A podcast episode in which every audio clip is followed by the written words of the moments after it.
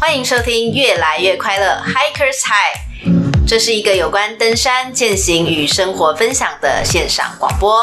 我是 Ariel。嗨嗨，我是主持人阿布，Hikers High 越来越快乐，相当适合登山经验零的新手收听。老鸟在这边也可以听到关于山难议题、靠背山友与向导检定的心得分享。我们的主题很多元、很生活化，希望能以最轻松的方式陪你度过没有办法登山的日子。让我们在山下跟大家一起越来越快乐。延续上一集的这一集，请到的特别来宾是城市山人。我们希望呢，这一集一样是可以讨论一些近几个月来一些有关登山的相关议题。先想要讲一个，我觉得这讨论性也是蛮大的，就是加罗湖吗？没错，那个也是很精彩啊。有一个登山友到了加罗湖之后，他看到了觉得很意外的景象，因为他多年前曾经去过加罗湖，然后那个时候非常的优美。结果他这次去，结果就发现多了非常多帐篷。更让他不满的是，这些帐篷是空的，嗯，就变成说这些帐篷已经是这一些协作或者是一些商业团体把这个帐篷放在那边，即便没有人，反正他也不用拆嘛。那有人的时候就可以直接住，变成这样子的一个行为。那其实老实讲，加罗湖这个地方应该说是公共财嘛，因为它是一个大家能够一起共用的栖息地。但是现在就是变成有些人利用这些公用的空间来盈利，然后做一些商业行为。那但是这是有法可管的吗？无法，真的假的？是完全无法哦。嗯、对，无法。可是他占用公共财，不算是可以制止的一个行为吗？你要想，它发生的地方是林务局管辖的地带嘛？对，你就要看森林法里面有什么东西对这个是有定义的。哦，他可能说长期占据会有问题，可是你要怎么定义什么是长期占据？对，帐篷是一个要拆就可以拆的东西，就是说你要解释空间上面会有一定模糊地带，加上那个地方又是山区，你执法没有那么容易。嗯，你是认真要派人常常去巡一巡吗？好像也不见得有这样的资源跟人力嘛，或是看那边的地方领管处有没有有心要处理这件事情。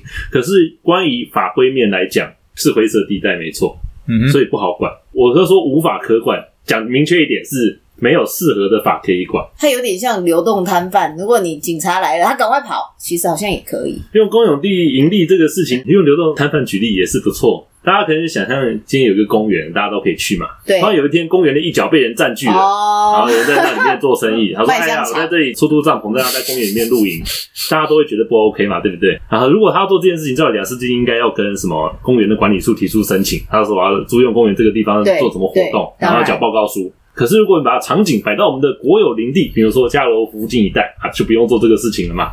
嗯、所以你就变成任何人想要在那边做生意，进去做就好。原本那个地方的登山服务团队，我是知道有一家。可是像最近出问题的这个事情，似乎是另外一家，嗯，新的我没听过的雄鹰吧，如果没记错的话，我记得以前那边是不是阿凯啊？我有点忘记了，啊嗯、反正新都市的这一家叫雄鹰，以前我们家没有听过，嗯、或许是我孤陋寡闻，我不知道，真的是没听过他们。然后现在无法可管，就是谁都可以进去。以前可能有些业者他比较有内规，会控制自己的行为，就是说，哎呀，别的地方像之前那个学霸国家公园里面，新达山屋、新达营地那边有他们帮客户先搭好帐篷。等他们来，这件事情引起争议嘛？对，好，那个时候学管处的人是有私下跟这些协作业者的老板谈过，叫他们不要这么做了，嗯，就等于说用私下桥的方式把问题解决了。好，这个 OK。可是现在在其他地方，在换到林务局底下管那个加罗湖那个地方出了问题，因为想说原本那个业者客人走了就把帐篷拆掉嘛，然后再收起来，等下一组客人来的时候再搭好。可是想，他现在可以管控自己的行为。如果换了一个新的业者进来，跑来这里做生意，他可能不见得会认为自己要遵守这些规定，嗯，因为没有任何人跟他说你应该要这么做，所以就变成就是 freestyle，你想那边怎么做就怎么做。因为他没有被约谈过，他根本也不知道有这件事。最重要的是，就是法规里面并没有任何对商业行为，法则，对商业行为本身是没有定义的。嗯，他没有说你行或不行，你硬要去问当地的领管处，你有没有法规是管这些的，他一定回答不出来。只是没有适合的法规可以用啊。可是我觉得这个行为真的是不行哎、欸，要个法规来管才行。你说我们这种自主团真的都没位置哎、欸。主要的争议是，像那个时候我去是走那个泰家纵走，嗯哼。最后是走到加罗湖，其实我到的时候，他也是帐篷搭好了等我们去。他说是商业团客户跟风的。哦、我到加罗湖边就可以看到湖畔第一排、湖景第一排，哇，两排帐篷已经搭好了。结束就跟我们说，哎，这两排都我们的啦，你这里就挑 挑几个你想要的住进去就好了。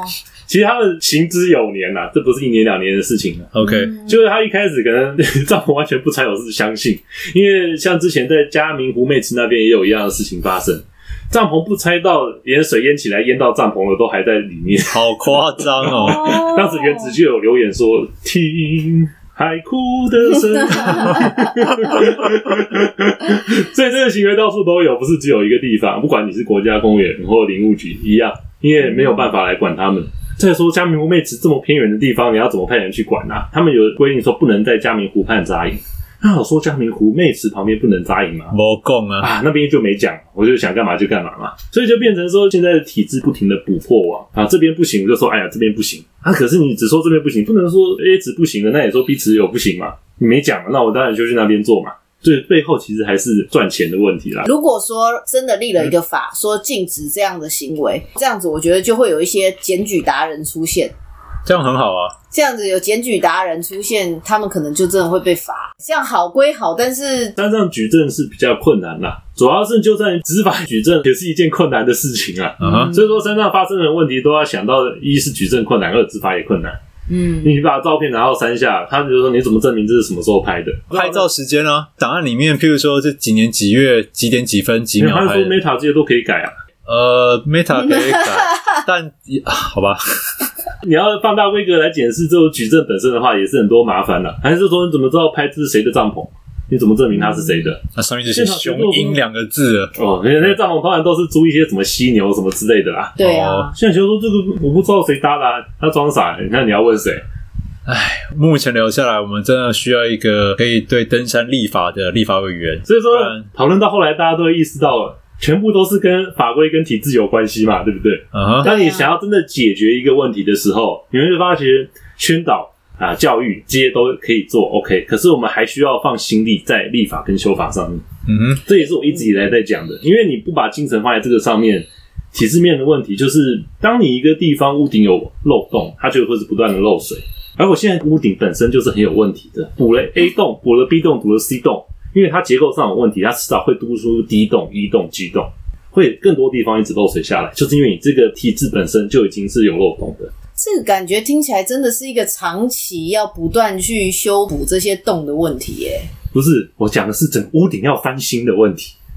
哦，这个就更难了耶！你要想象你现在在撑一把雨伞。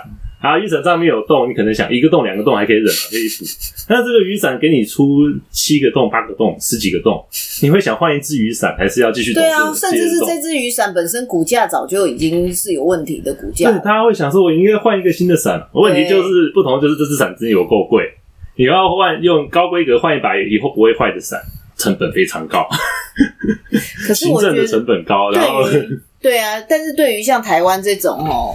真的登山的资源，就是说山林的这个资源，对我们来讲，相对是占很大比例的。那我们如果未来又想要以观光这个部分去吸引一些国外的游客，那我觉得这个部分应该要放很大的比重去关心这一件事情。哎，我以后有小孩，我培养他成为出来竞选。对，如果真的是政府认真的想要把高山。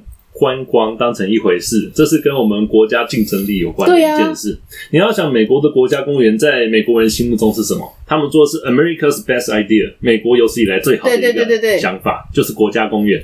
国家公园对于美国来讲，它是一个品牌，它是把它当成一个品牌在经营的，就像你们现在录 Podcast 一样。嗯哼，你们想，我们要对自己经营的内容负责任嘛？嗯、要尽全力把它做得好，让听众听得很高兴嘛，让听众觉得有收获嘛。对，其实经营一个品牌是用了同样的精神的。美国是用这样的精神在经营它的品牌，就是国家公园。嗯哼。可是台湾呢，就比较不一样了，因为我们发展的时间没有人家久。像我们国家公园啊，大概稍微讲个历史，一开始引入国家公园法也是全部抄美国那一套。嗯。只是一开始想法就是先求有，再求好，所以一开始就是抄了一个精简版过来，成为我们的国家公园法。可是这个国家公园法后后面哦，一开始你政府在看我们的山域情况的时候，里面的油气需求比较没有这么强大，或者说他们那个时候比较掌握不到里面的油气需求到底多少，大家就想说啊，OK，那我们的国家公园就种保育。可是当你实际在时间推移的后来，越来越多人进入山里面了嘛，入园证发行的数量每年都创新高，其实油气这个需求开始逐渐起来了，而且开始化为数字了。那个时候其实就应该要把国家公园法，比如说美国国家公园法里面的事业啊，或者油气管理这个方面的法规，也都要引入台湾了。可这个事情就没有做，所以到现在我们看到很多为什么国家公园感觉处理这些问题的脚步似乎比较慢，比较跟不上，那是因为就是法规缺乏的关系，就是我们的法规并没有与时俱进。其实不管是国家公园或是林务局的林务局，我觉得还是筋骨比较灵活的，所以这件事情比较有经验。为什么？因为他们有经营事业。比较知道油气是怎么一回事，可是国家公园一直以来对于事业也是不熟悉的。不好意思，打岔一下，因为我发现到你讲的专有名词都叫做油气，嗯，不讲游乐，而是你选择用油气，这个有一个特别的背后意涵在里面吗？哦，因为它英文是 recreation 啊，recreation 翻成中文就是油气。这是一个比较正式的用词啦，了解。因为写文章的很很要很在意用词精不精准，所以 所以我都会这么说。对，因为我发现油气就是听众可能第一时间听可能会不明白油气是什么东西，就是那个气是娱乐、休闲娱乐。对对对，啊，用休闲娱乐讲会比较简单。了解，所以就是因为英文翻译过来比较精准的中文叫做油气。嗯，OK，了解，谢谢。然后我这边也补充一下，其实全世界三千到四千的高山大概有五百一十座。台湾有两百六十八座，所以其实有破一半的三千到四千米的高山都在台湾。所以我认为，在台湾这么小的一个岛屿上，有这么多座的三千到四千米等级的高山，是非常适合吸引国外的登山者来作为一个观光产业。他现在放在体育署，我就觉得该换一把雨伞了。但因为我老婆又在公家机关，我知道这件事非常的难做。为什么？因为政府就是没钱嘛。他有有钱，他也是说没钱嘛。你要成立一个新单位，那要立法，在我们有生之年或许看得到，但可能要希望在五六年之内把它搞定。或许是不太可能啊，除非总统很爱爬山。其实要改变环境的话，是一个很长久的事情啊。像我可能会把它想象成在我儿孙辈真的才能看到成功的。真的，但是我觉得一定会进步诶、欸，我没有那么悲观。我觉得真的是迟早的事。台湾它真的是刚开始，这个议题一定会不断的发酵，然后就会有越来越多人重视。那像美国他们那边的那个国家公园的制度，嗯，包含他们在进入国家公园等等都有收费什么的。那其实台湾到目前为止，甚至都没有这样子。的任何以前有提出过，但是引起的反弹蛮大的，就没有继续办下去了。你说收费，像美国国家公园，当然它有很多 choke point 啊，就是说你要一定要走这条路进去，嗯、所以它当然做这种路就可以设路障，没错，收你入园费。台湾其实进入山区的道路还蛮多的啦，真的要管的话，变成很多路都要设闸口，而且一定会有很多人有意见。他说为什么进去要交费？那你自己觉得呢？你觉得对于国家公园收费这件事情？你的看法是什么？其实心里是蛮支持的。我也支持哎、欸，我都不敢讲。没有，你要要说服大家为什么缴费是好的。好，那你说服一下阿布。欸、我也，我说不定我也支持。我们要把那个 pros and cons 摆出来看。哦，那我就收费哪里好，哪里不好，我来辩论一下。你觉得呢？收费主要你要看他钱会用在什么地方，嗯、对不对？像美国国家公务员，他收这个规费。呃，里面含的项目可能比大家想象中还多。它收费也不高啊。然后国家公园有一部分是要一定的自偿率的，也就是说，它的收入的全部都要用在自己园区里面治理的费用上面。但是其实虽然是这样讲，它总体的预算可能超过八九成都还是国会发给他的。哦。其实用国家的还是为主。我们台湾现在是百分之一百。都是拿公国家的来治理国家公园，来发给他们预算。那美国那边就比较不一样，就是随便举个例子啊，可能百分之九十五国家发的，然后五趴是自己里面的收入。哎、欸，这样老实讲，他收这五趴也意义不是很大。没有，你要想他们的花的钱非常多啊。当你花的钱那么多的时候，即使有多一点裁员，对他都是好的。哦，就代表他可以一部分可以仰赖自己的收入啦。这就是为什么我们家国家公园，大家想说国家公园就是应该保育，要保持生态，要保存、保存、保存、保护。但其实它一部分是有开发的需求在的，因为它必须要充实自己的营收，它才有办法做更多事情。而且你要想，它是把自己当成一个品牌来经营。对，品牌为了什么会吸引更多观光客来？但你要吸引更多观光客来，园内许多的设施需要更新，要好，嗯，服务要改进啊，品质要变好，才会有更多的客人来。因为有这个思维在，所以它园区内部，你看有不少观光发达的有名的国家公园，它里面会经营事业，会经营的比较用力。对呀、啊，就像山屋啊，然后还有公用的一些设备都会比较好，许多啊。但是他们的环境也通常比我们还适合开发，就是。对啦，对啦，我们的腹地没有他们这么多。所以，我们有很多先天条件会限制我们可能的发展性，但是就是因为这个样子，我们才需要更严谨的评估。嗯哼，因为我们跟国外的环境真是差太多了。国外环境可能就是哇，宽广的河谷，两边两边很尖嘛，可是中间很多地方都平地，然后中间一个河流贯穿过去。台湾就不是，台湾就是 V 字形。然后中间腹地非常稀少，就就已经限制我们可以开发多少了。嗯，他们那边可以建大型旅馆、大型饭店，连三屋都可以建五六层楼这种的，那我们可能办不到。哇，这么高，因为他们地址也比我们稳定，是腹地比我们大，然后不像我们台湾那么多雨。他们就是真的是做一个民宿在那边，嗯，所以你要严格的比较我们各自的条件，就发觉台湾是需要走自己的路的，比较不能跟这些国外相比。就期待我们民间施予政府一些压力，有这个新的单位或者是换单位，anyway，就是有新的法规出来。可是那这样子，台湾当时拒绝收费的原因又是什么呢？如果说像刚刚讲到收费的话，它有一些可以拿来当成自己开发的一些经费。老实讲，就算美国它收费也不高啊。那为什么台湾没有办法去执行说去收费这个动作？我们反弹的力量到？民意反弹这个事情是很难讲的。对啊，你不高，你价钱是多少叫不高？当然，我是想这样讲，当你原本免费，突然变成要收费，这个门槛是挺高的。你可能努力跟他们解释，他们还是选择不听。所以我是觉得这个可能还需要一段时间潜移默化。也许说大家看到山里面很多问题，但是政府又没有足够资源处理这些事。那如果我们开始让他们可以，比如说针对入园收些费用来处理这些问题的话，会不会对大家都比较好？开始尝试用这个角度说服大家，其实收费并不是完全不可行。像以前泰鲁格国家公园有个很有名的古道——追鹿古道，不知道你有没有走过？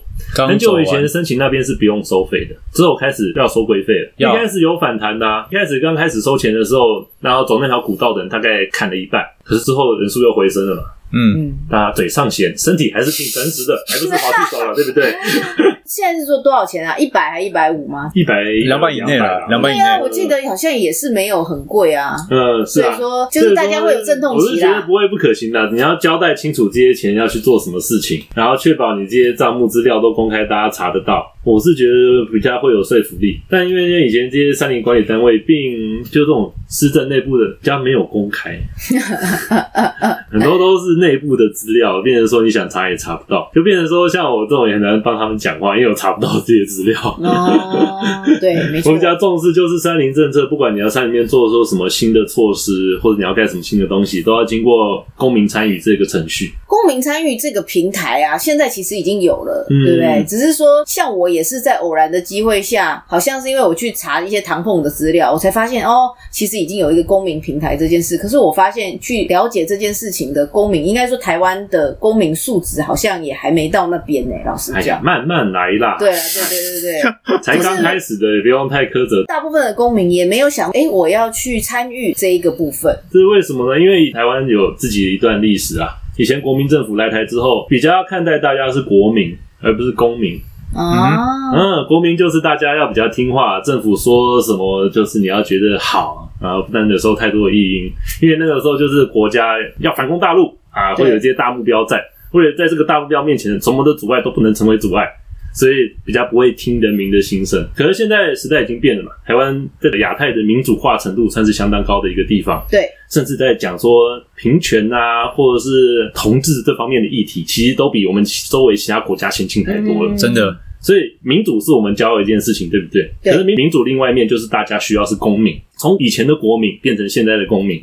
现在公民就是开始会对自己身遭的环境开始有自己的观察、自己的想法，嗯，有独立思考的能力。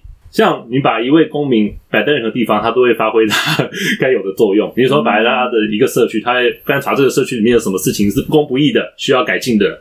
他会让自己的声音被听到。你把一位公民摆到山里面，嗯、他在山里面在行走山林时碰到许多让他觉得不可思议的事情，或是不好的事情，他也会想办法自己的声音听到。所以在这个时代，把山想象成一个场域，然后把我们进去的人想象成公民，嗯、这两个汇集在一起，我觉得就会蹦出很多的力量。而不是像以前大家默默的爬山，可能里面有公民这种资质的就比较少，他就难汇集大家的声音说，说啊，大家应该都被我说服，然后我们可以对政府施压，请他们做些好事情。以前是比较难办到这件事情的，因为以前是国民，现在我们是逐渐朝公民这个时代出发了，是一件很好的事情。哎、嗯，我觉得有这个意识就已经很棒，已经是一个开始了。嗯，当然公民意识的另外一面就是会有很多不同的声音，大家会彼此吵来吵去，还有文人相亲，啊，还有很多不同的东西，啊、所以说。到最后，大家还会看到，哎呀，还是就是各据山头这样子 啊，这边不听这边的话，这边又不听那边的话。可是大家都是需要我们的共同的目标是要保护这个环境。我们希望，既然我们常常行走山林，我们希望达到永续性。永续性在国外是一个讨论相当久的议题了。就是我们今天走过一座山，我们觉得这个景色对我们来讲，我们看了之后觉得心里很充实，会想说，那不只是现在的我。后代子孙来这个地方，我们是不是应该让他看到同样美丽的山林？没错，没错。我们现在看到这里好多垃圾，你不觉得被后代看到会很羞耻吗？为什么我们这一代没有尽好我们的责任，保护好环境？嗯，真的。所以我看三林议题时，你想环境它是无言的，它只会承受我们人类给它的破坏。对，可是要保护它的也会是人类，我们自己的问题要自己来负责嘛。我们要处理到好，这是我写这么多文章的原动力，因为我会希望说。未来的台湾人也要能享受到一样的环境，而不是看到哇，以前以前前辈丢下来这么多垃圾，他们不会觉得羞耻吗？他们不会觉得惭愧吗？我不想成为那样的人。我觉得你很不容易耶，你为什么年纪轻轻的可以这样啊？阿布，你登山登那么久，你有想过这种东西吗？当然没有啊。我这个想法其实是 echo 很多环境保护主义者，就是台湾其实不少人都是有同样的这样的想法，可是可能在比较不同的领域努力。其实各个地方只要跟人跟自然环境有互动的，都会有这样的议题存在，就是如何达成永续性。嗯哼，那这样的话，你有加入，比方说像这样环境保育的协会或干嘛的吗？嗯，还是目前就 目前都是个人区，哇塞，目前都是单核驱动啊。不过应该大家就是会参考你的文章，或者是请你去一些讲座等等的，让你去把这一些观念，然后跟一些志同道合的人做一些讨论。这个就看缘分了，因为我就是比较做好自己想要做的事情，剩下就看看缘分怎么安排。毕竟我也不是全副的精力都可以摆在这个上面。现在我的目标可能就是说，把各个领域的事情做一个比较好的论述，然后把。把它放在网站上，就像可能我当年在查资料的时候，发觉会写这方面议题的前辈比较少。比如说我重庆的两位，一位是古道研究专家杨南俊，另外一个是以前就开始比较对政策方面有讨论的黄德雄。这两位我没有素未谋面，可是我很崇敬他们。嗯，我觉得他们做的事情才是比较我想要做的事情。他可能还更偏黄德雄大哥一点啦，因为他以前比较会讨论说这个政策哪里不对，哪边需要改。可是以前这个声音真的是太势单力薄了，他可能在怎么费尽口水去讲，就是听的人实际上很少。因为以前的就比较偏国民啦，大家觉得想说，哎呀，政府说什么就比较对，比较有这个想法深根蒂固在心里面。但是我觉得台湾正在年轻人的要逐渐出来了嘛。受过教育的年轻人，比较有独立思考能力的年轻人，逐渐出来了。当未来这些力量开始逐渐汇集在一起的时候，我相信环境就会开始往好的方向发展，而且会速度越来越快。好期待哦！我相信我活着的时候一定看得到。接下来就是玉山，他们有推出新的国家公园法规，林林总总有列了十八条，然后但是我稍微过滤一下，跟登山相关的只有五条。那我稍微讲一下，就如果时间够的话，我们稍微跟三人讨论一下这五条，觉得设的 O 不 OK，合不合理？那我开始念第七条：离开管理处指定之步道范围，第一次罚款一千五百元，第二次以上罚款三千元。好，第八条：未经核准于停车场或指定以外之地区露营、野炊、炊事、燃火、溯溪、搭设帐篷、放置桌椅、大声喧闹及举行营火等活动。第一次罚款一千五百元，第二次以上罚款三千元。好，第九点，于非指定地点或未依指示方式丢弃或任意遗留塑胶制品、金属制品、非属自然之人造物或垃圾，第一次罚款一千五百元，第二次以上罚款三千元。哦，还有继续是不是？第十点是，是，三念下去，听众要跑光了啦。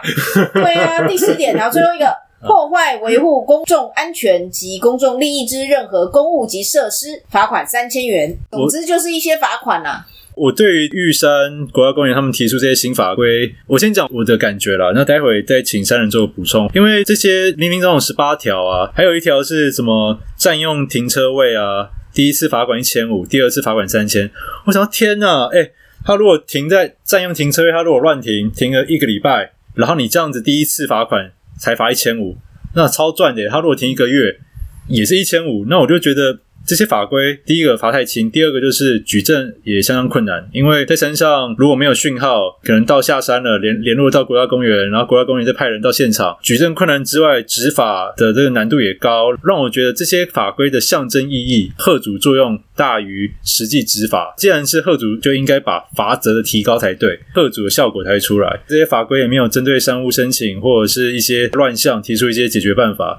说实话，我是觉得这些法规有色跟没色一样。那不知道山人。人对于这个新的法规有什么看法吗？嗯，法规对我来讲是比较细的啦，但是我其实也是比较支持要法，但是比起说订立这些法条，更在乎它的执法的能量有多少。因为许多山上，像比如到元元峰山屋出什么事情，你要怎么执法？对啊，你怎么、嗯、你根本就不知道是谁留下这些痕迹，是谁破坏的，你真的没办法在那边装闭路摄影机，对不对？所以说这个法如果没有办法执法的话，设在那边，当然就如你所讲的，就摆的好看的味道。是啊，可是你要想，现在国家公园跟林务局他们也有自己的困境在了，我还是觉得还要帮他们说点话，因为从没有罚到有罚，我会觉得是一件好的事情。为什么？当你很多人都不守规矩的时候，那处罚当然是比较快的方式。但他可能就先定下去了，我不知道他内部对于执法的想法是怎么样。可能道路旁边的还比较容易查，因为你占用停车格，你要请个警察上去开个单，那起码开车上去嘛，不是自己走上去。可是我是要走上去，就很麻烦了。你要想全台湾有哪几条路线是你到了一个地方，然后会有保七总队，还有警察在旁边看你有没有申请入园证，好像也只有玉山，对不对？嗯。到白云山庄的时候，庄主任说：“来来来，入园证拿出来看一下。”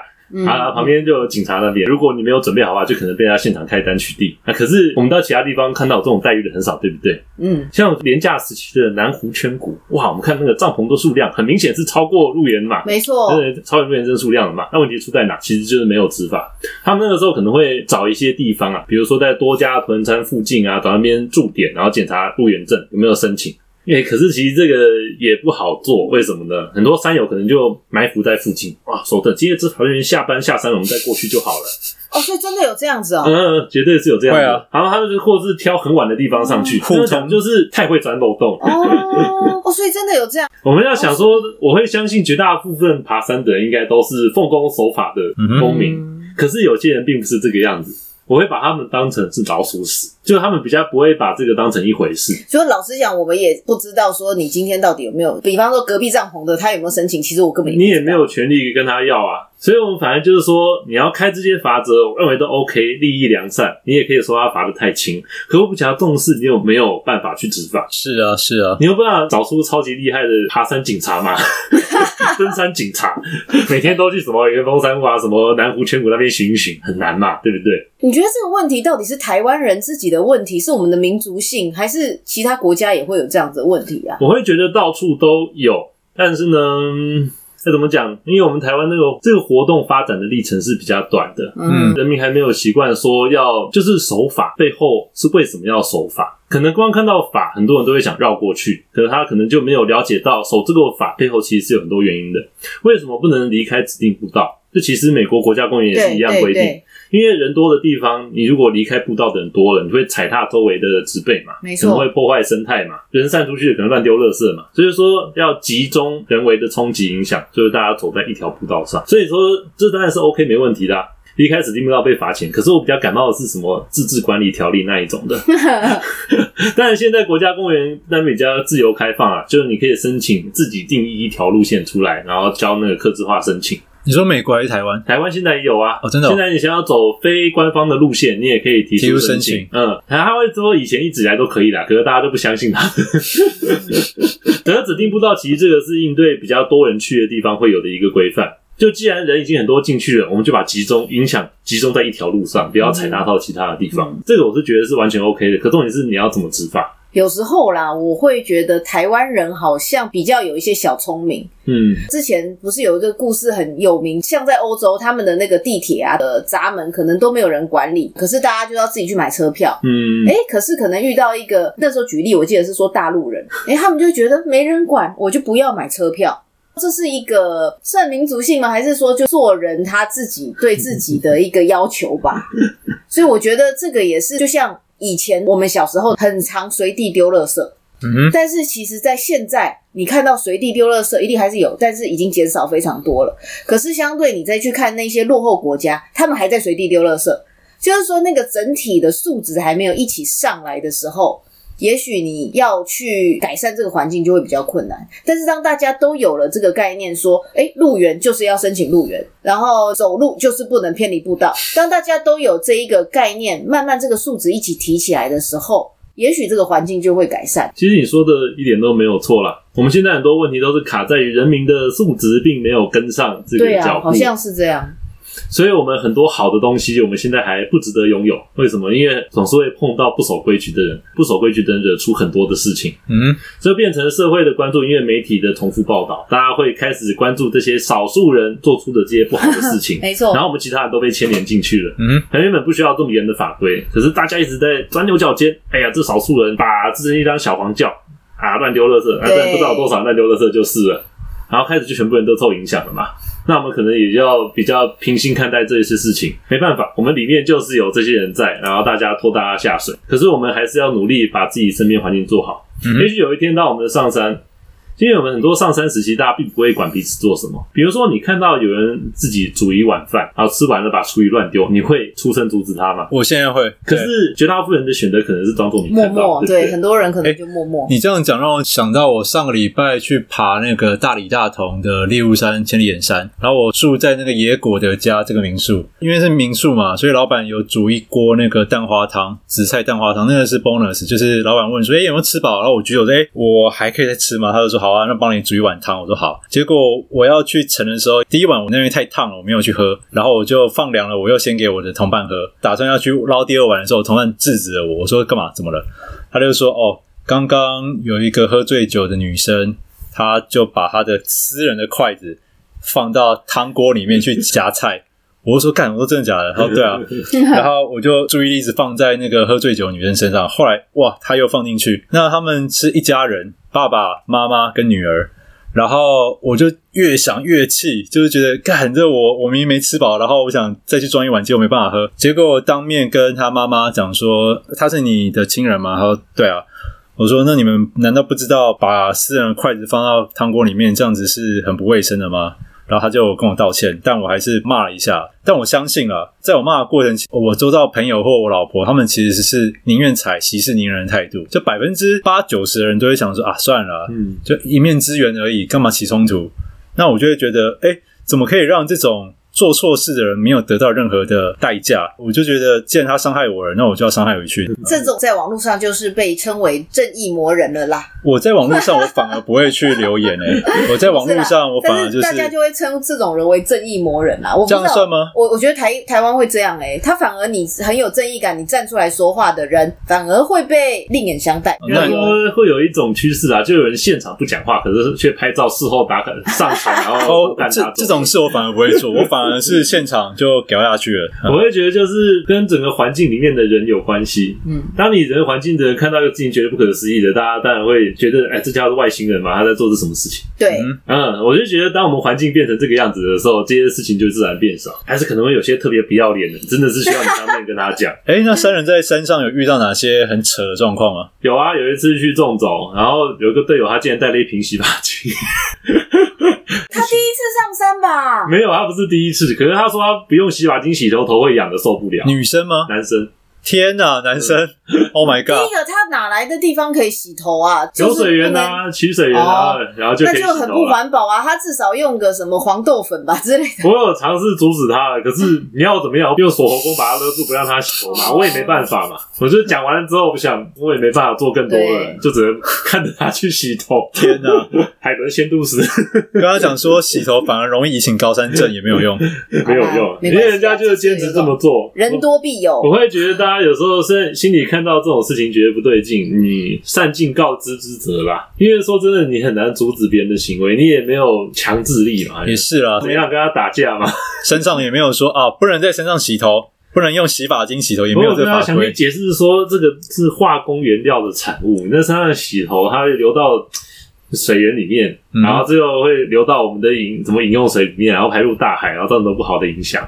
他还会给你管这么多，对不对？所以说，这很多是需要教育的。你不能只是跟大家说你不能这样做，你要跟他讲为什么你不能这样做。他会了解到，也许你一个人这样做还算影响小，可是如果一百个人都跟你一样在山上洗头，或者一千个人都跟你一样在山上洗头，会有什么样的影响？嗯，人家觉得很多人的小小事情会聚沙成塔，没错，会积少成多，累积多了之后，不只是对台湾人，对整个世界都会造成伤害。但这样解释是很大，但是只是想说，主要是跟他说很多。事情之所以不能做，也许我们看到规定的表面，它并不会解释这么清楚。但你如果你要仔细查它背后的原因，其实都是相当有道理的。嗯，而且都是大家身为地球的一份子应该尽的一份力。哇塞，这个 ending 做的太棒了吧！